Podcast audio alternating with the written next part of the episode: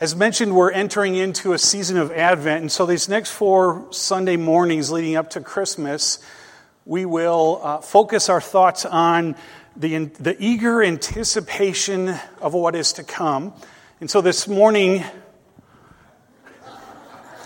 so that's not for you, it's not for me. Um, Ken, is, Ken is doing this for the first time this morning, so no picking on him for the numerous mistakes he's made and will continue to make. Public flogging, Ken. You didn't know you were signing up for that, right? We will increase your pay tenfold. 10 times zero is still zero. So this morning we're going to be focusing on hope. Next week will be peace uh, with Dr. Bland preaching.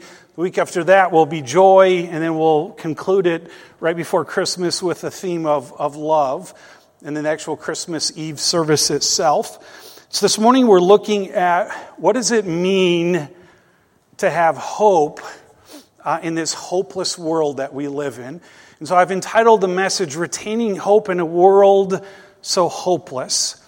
All you have to do is turn on CNN or Fox News, both of them, and conclude we live in a hopeless world at times.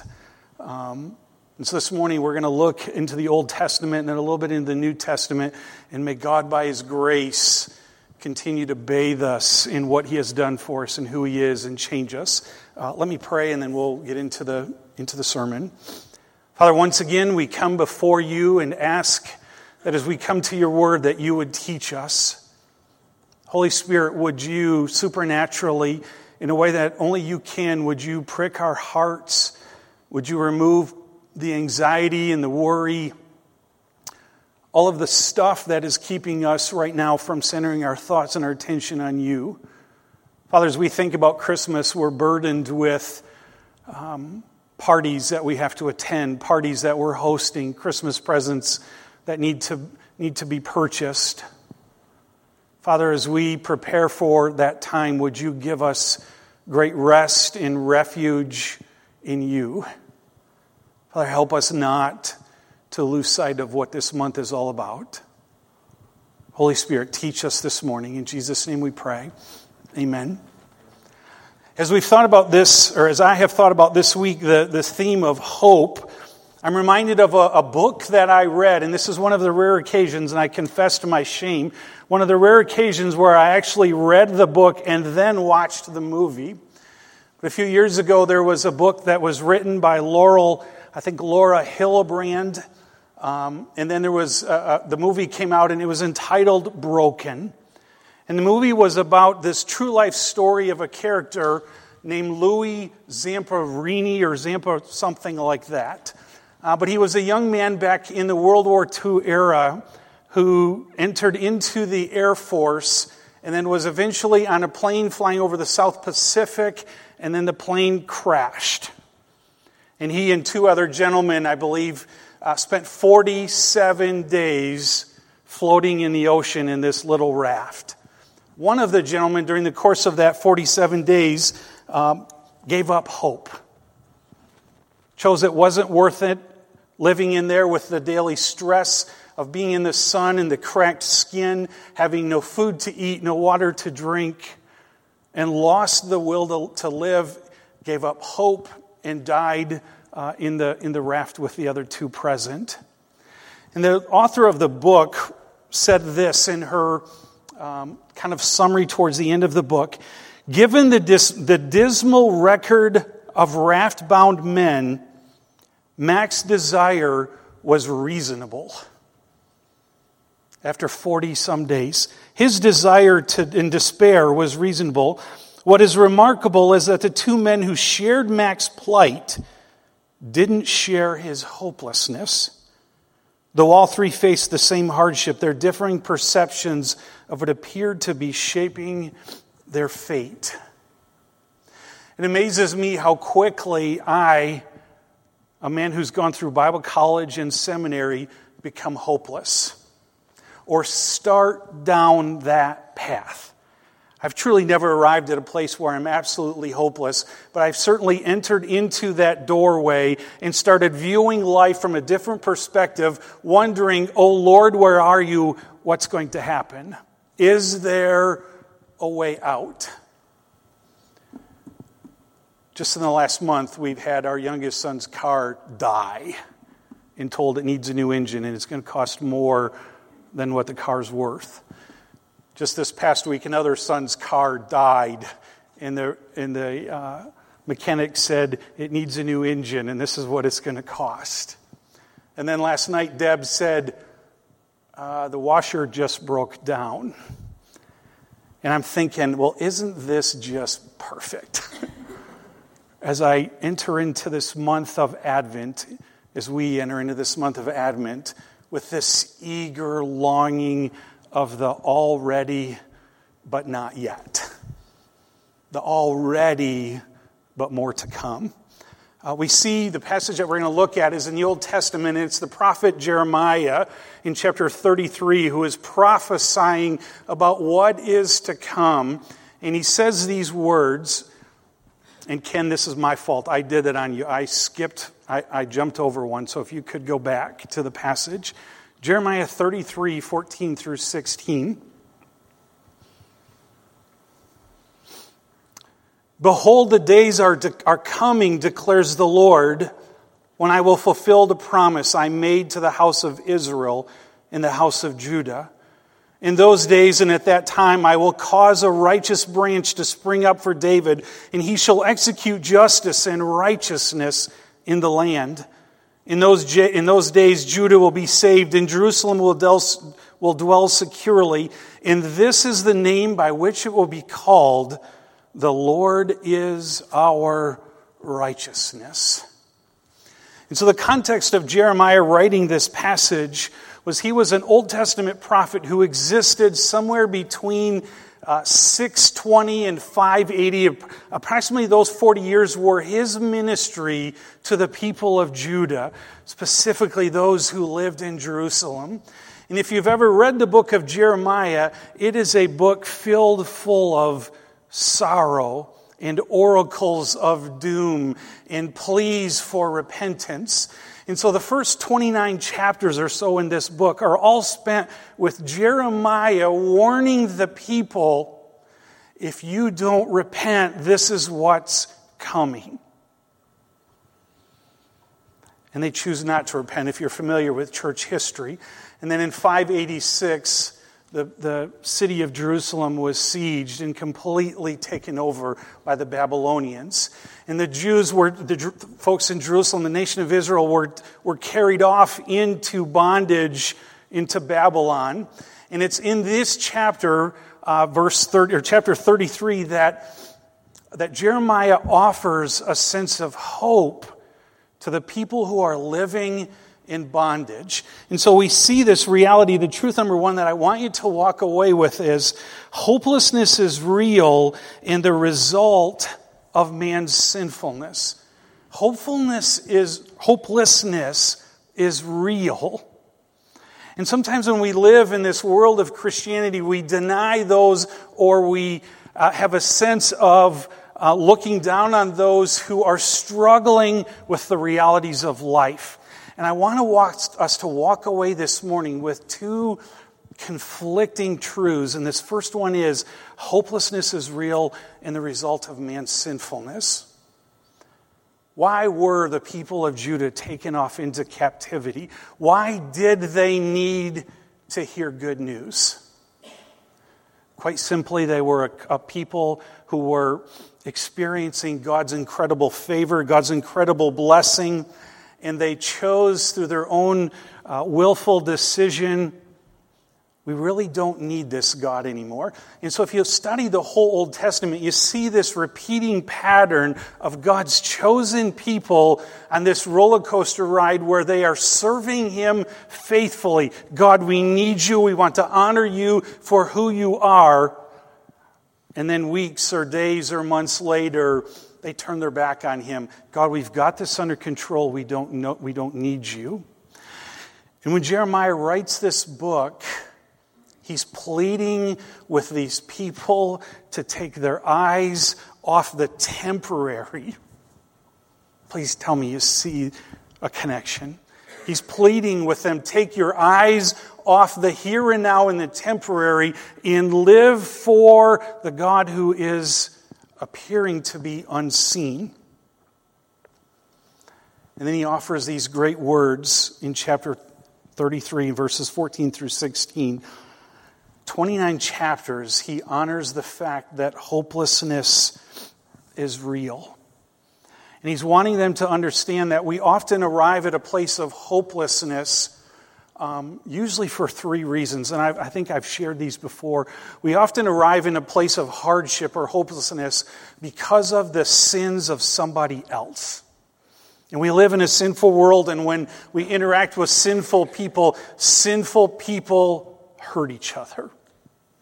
And so sometimes we experience a sense of darkness and hopelessness because of someone else, and there's absolutely nothing we can do. Sometimes we experience hopelessness because God is a God who's sovereign and He knows what's best for us.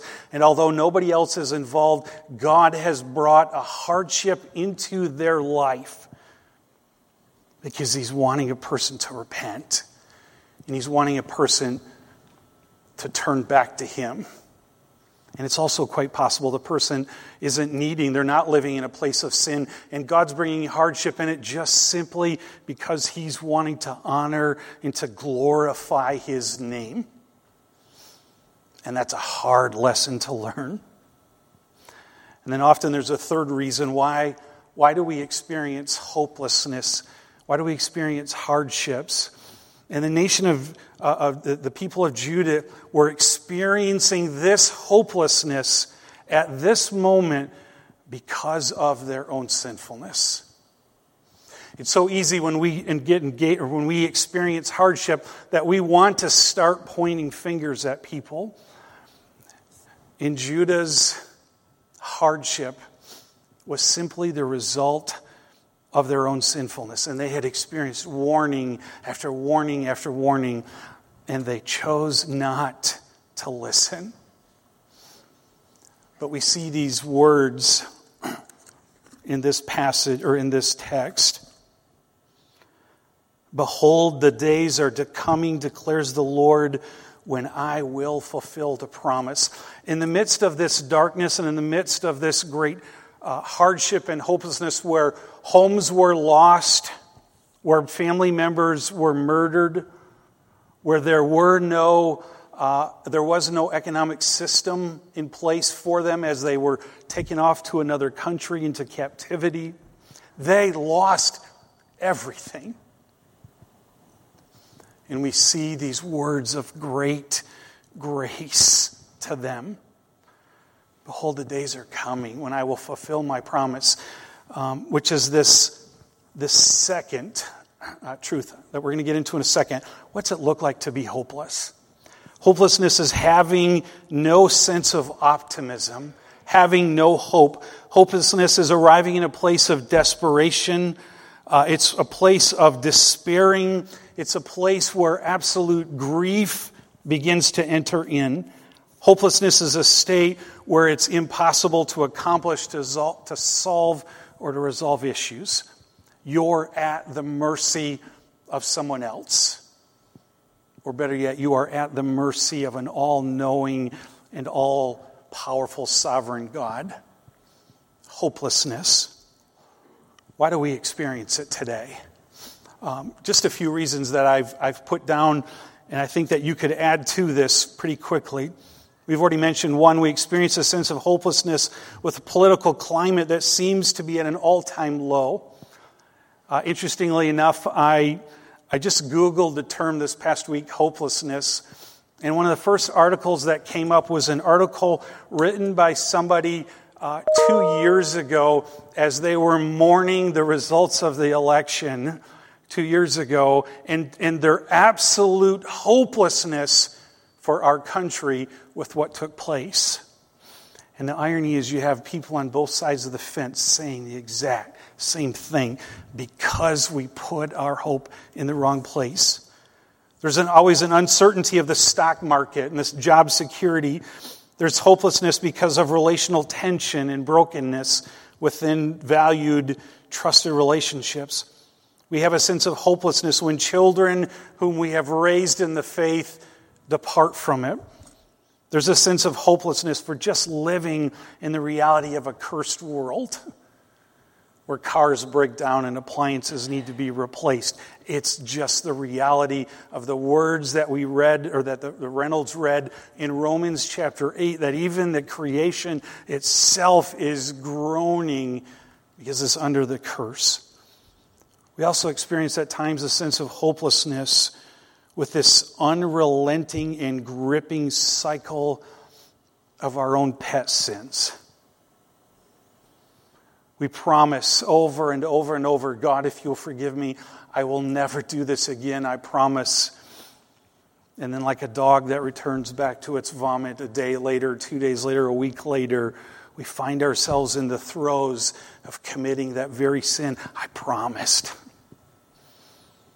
And at times, over months, over years, a sense of hopelessness creeps in. The second truth uh, in this passage is just as hopelessness is real, hope is real. Truth number two hope is real as well and is the result of the righteous one. It's interesting to me when you listen to where, when somebody has passed away and they have no belief system, they have no connection with any world religion and this is more and more in our culture. And as they have no connection with any um, system of belief outside of live for today and enjoy it and soak it up for what it's, what it's worth, when somebody in their circles passes away, all of a sudden they talk about great hope. Of that person is now in a better place. And because I'm a little, my, my daughter would say, rude, at times. Um, I want to ask people aggressively, what are you talking about? You have no hope. There was no belief system there. And so the reality is this truth is real, hope is real, but it's only real when it's grounded in absolute truth. It is entirely possible for us to have a sense of hopefulness, but what it really is is just wishful thinking. There is no basis for hope. Let's be honest, the truth is, after day two or day three, those three gentlemen floating in the raft, two of them maintained hope for 47 days. But what was that hope based on? That hope was not based on any sure or real, confident promise. And for those of us who are in the faith, we have that. We see here uh, in the passage that we read, um, verse 14 hope is real because of the righteous one who keeps his promises. Verse 14, behold, the days are, de- are coming, declares the Lord, when I will fulfill the promise I made to the house of Israel and the house of Judah the prophet's correspondence with the exiles in Babylon envisions a day when the people would be returned to their land and their fortunes regained. They believed the promise of God because it was, it was prophesied in many different places. This is what's going to happen, but then this will take place later. Ironically enough, um, the words of, of Martin Luther King, who said, in his famous speech, and I'm, I'm paraphrasing, I may not see that day with you, but I know it's coming.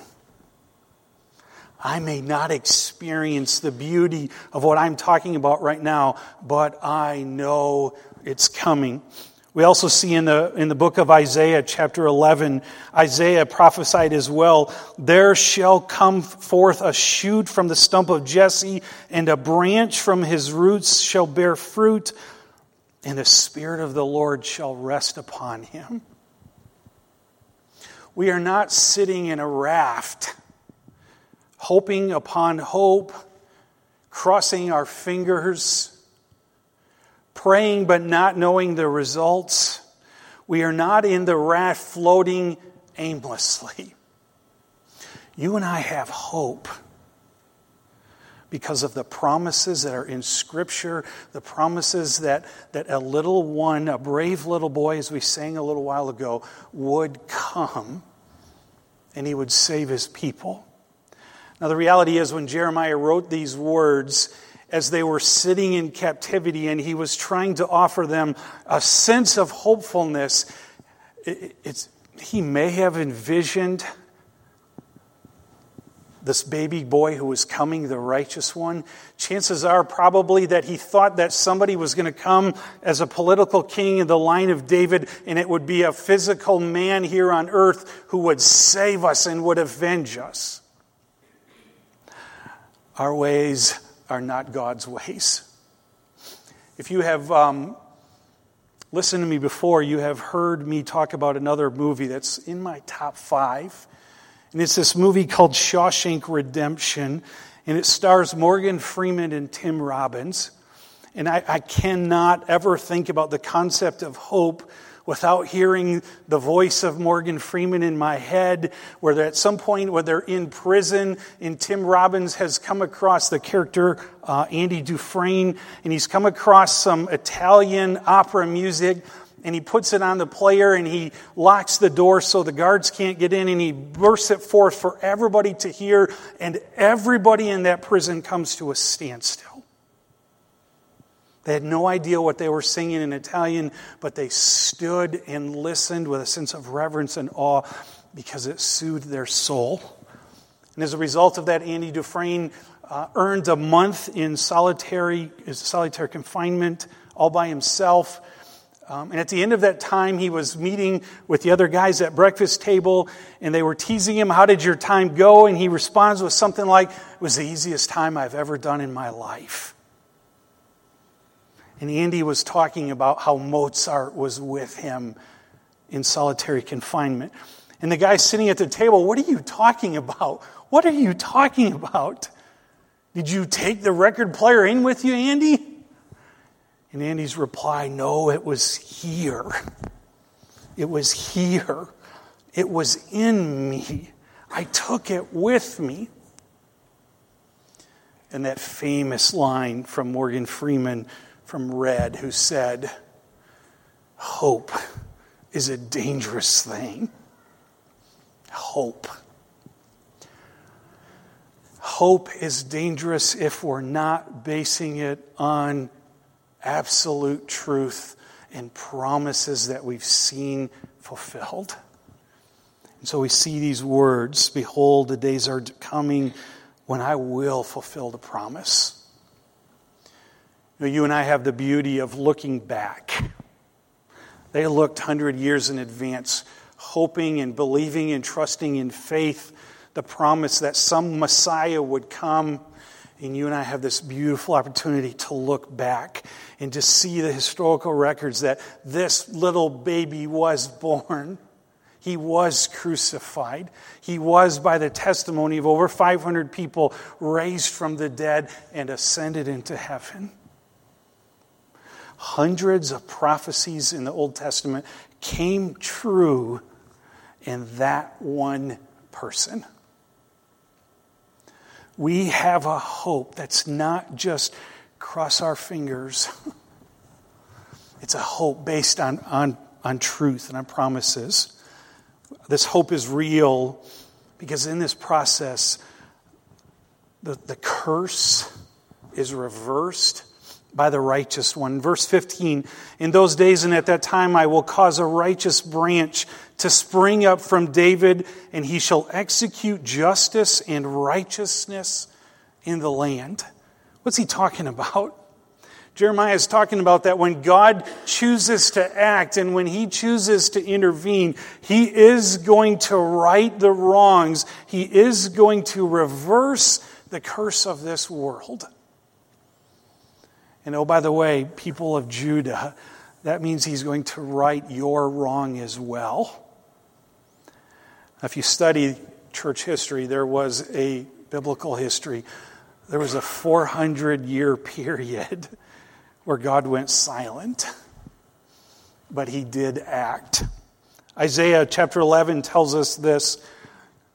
He, sh- he shall not judge by what his eyes see or decide disputes by what his ears hear, but with righteousness he shall judge the poor and decide with equity for the meek of the earth.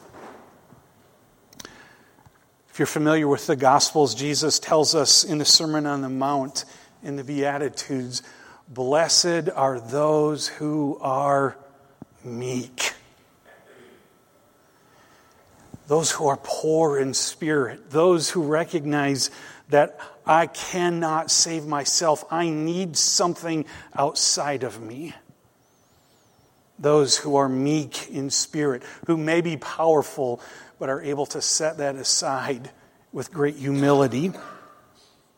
Hope is real because of the righteous one who saves his people from their sins. In verse 16, we see, In those days Judah will be saved, and Jerusalem will dwell securely. And this is the name by which it will be called The Lord is our righteousness.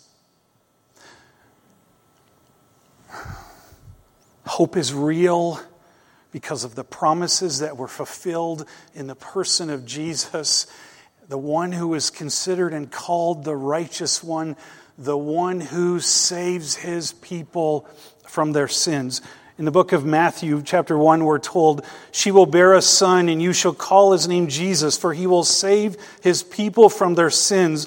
All of this took place to fulfill what the Lord had spoken by the prophet.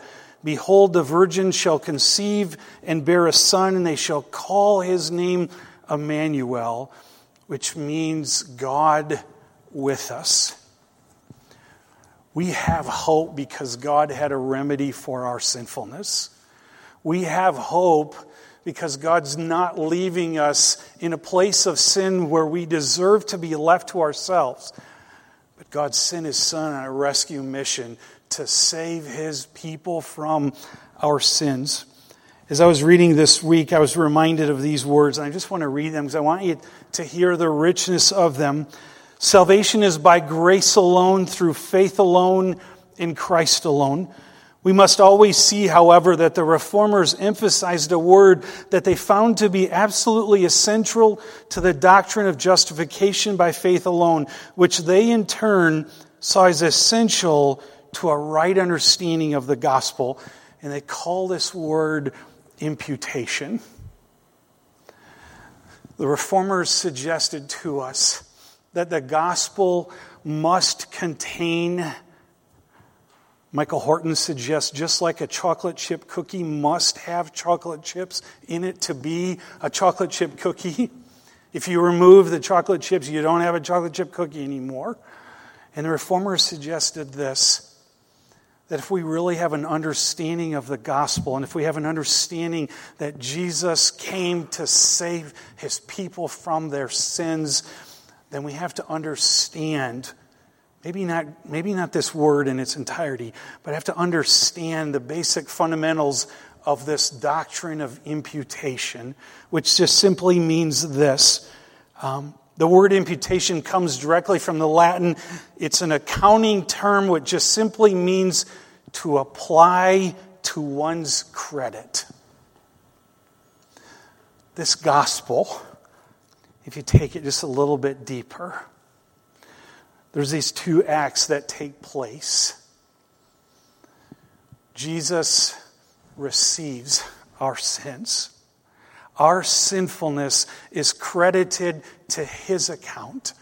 He takes what is ours and places it upon himself as he goes to the cross and suffers the punishment from the Father on our behalf. But then the flip side of that coin is not only is our sins credited to his account, but his righteousness is credited to ours.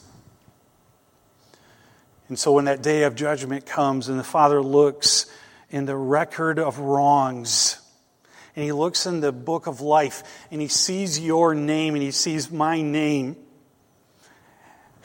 And all that we've done has been scratched out. And what was not rightfully ours, the perfect righteousness of Christ, is in our account on our behalf. That's why Jesus came. That's why we, four weeks out, celebrate with great hope that we are not a people lost, but we are a people based on the promises of Scripture, the prophecies that were fulfilled, the perfect life of what Jesus did for us in obeying all of the commands on our behalf, going to the cross, suffering the wrath of his Father crediting our sins to himself and then reversing his righteousness to us. That's what Christmas is about. What do you do with this? Where do we go from here? Let me, let me back up just a second. 2 Corinthians 5:21 For our sake he made him to be sin who knew no sin so that in him we might become the righteousness of God. And so when Jeremiah, some 2,600 years ago, talked about there is one whom we call the righteous one, he is coming to save his people. Through the person of Christ, that has been given to you and to me. What do we do with this? Just three quick takeaways. Takeaway number one because we live in a world that's still groaning, recognize the hardships around us. Have a sense of willingness of being honest and looking at life's not fair, life is hard, and I don't want to be cold hearted towards that. If you read the prophet of Jeremiah and then the very next book that he penned, which was the book of Lamentations, Jeremiah was a prophet who wept bitterly over the hardships of his people. Now, what's interesting, I didn't mention this earlier. What's interesting, he wept bitterly and he entered into that with them, but he also purchased property in a nearby city of Jerusalem while they were in captivity because he believed that God was going to restore his people and bring them back. I so long to be a church that recognizes the hardships that people go through and we don't turn a blind eye. But because we believe that grace changes everything, we're willing to sit in the dirt with them and minister to them where they're at. A second takeaway accept ownership for our own sinfulness. We are a people who love to blame others. We are people who love to, it's not my fault. This wasn't in my notes, but we have a president who refuses to accept any blame. May that not be us. Accept or recognize our accept ownership for our own sinfulness. And then as we prepare for the celebration of the birth of Jesus, we have four weeks to enjoy this sweet time of accepting ownership and repenting and bathing in his mercy.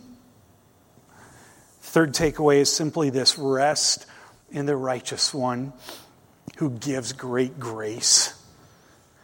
Galatians 5 5 tells us, For through the Spirit by faith, we ourselves eagerly wait for the hope of righteousness. We live in this tension of the already but not yet. This righteousness is ours, but there is more to come. And in the meantime, as you experience the busiest four weeks of your life, you rest, rest in the righteous one. Bathe in his great kindness for you, in his love, and the hope that is sure, that is living, that is decided, that is ours. Rest in that. Let me pray. Father, please help us. Lord, it is so easy for us in our sinfulness and our frailty to um, wander into despair, to have our eyes focused on the, the, the temporary right around us. And Lord, we confess that we do become hopeless at times when we take our eyes off you. Father, please, in your mercy, help us. By your Spirit and your grace, would you whisper the promises that are ours? Would you whisper them into our, into our mind, into our heart, into our soul? Father, bathe us in your grace and change us. Strengthen and firm up our faith our faith in you and you alone. In Jesus' name we pray. Amen.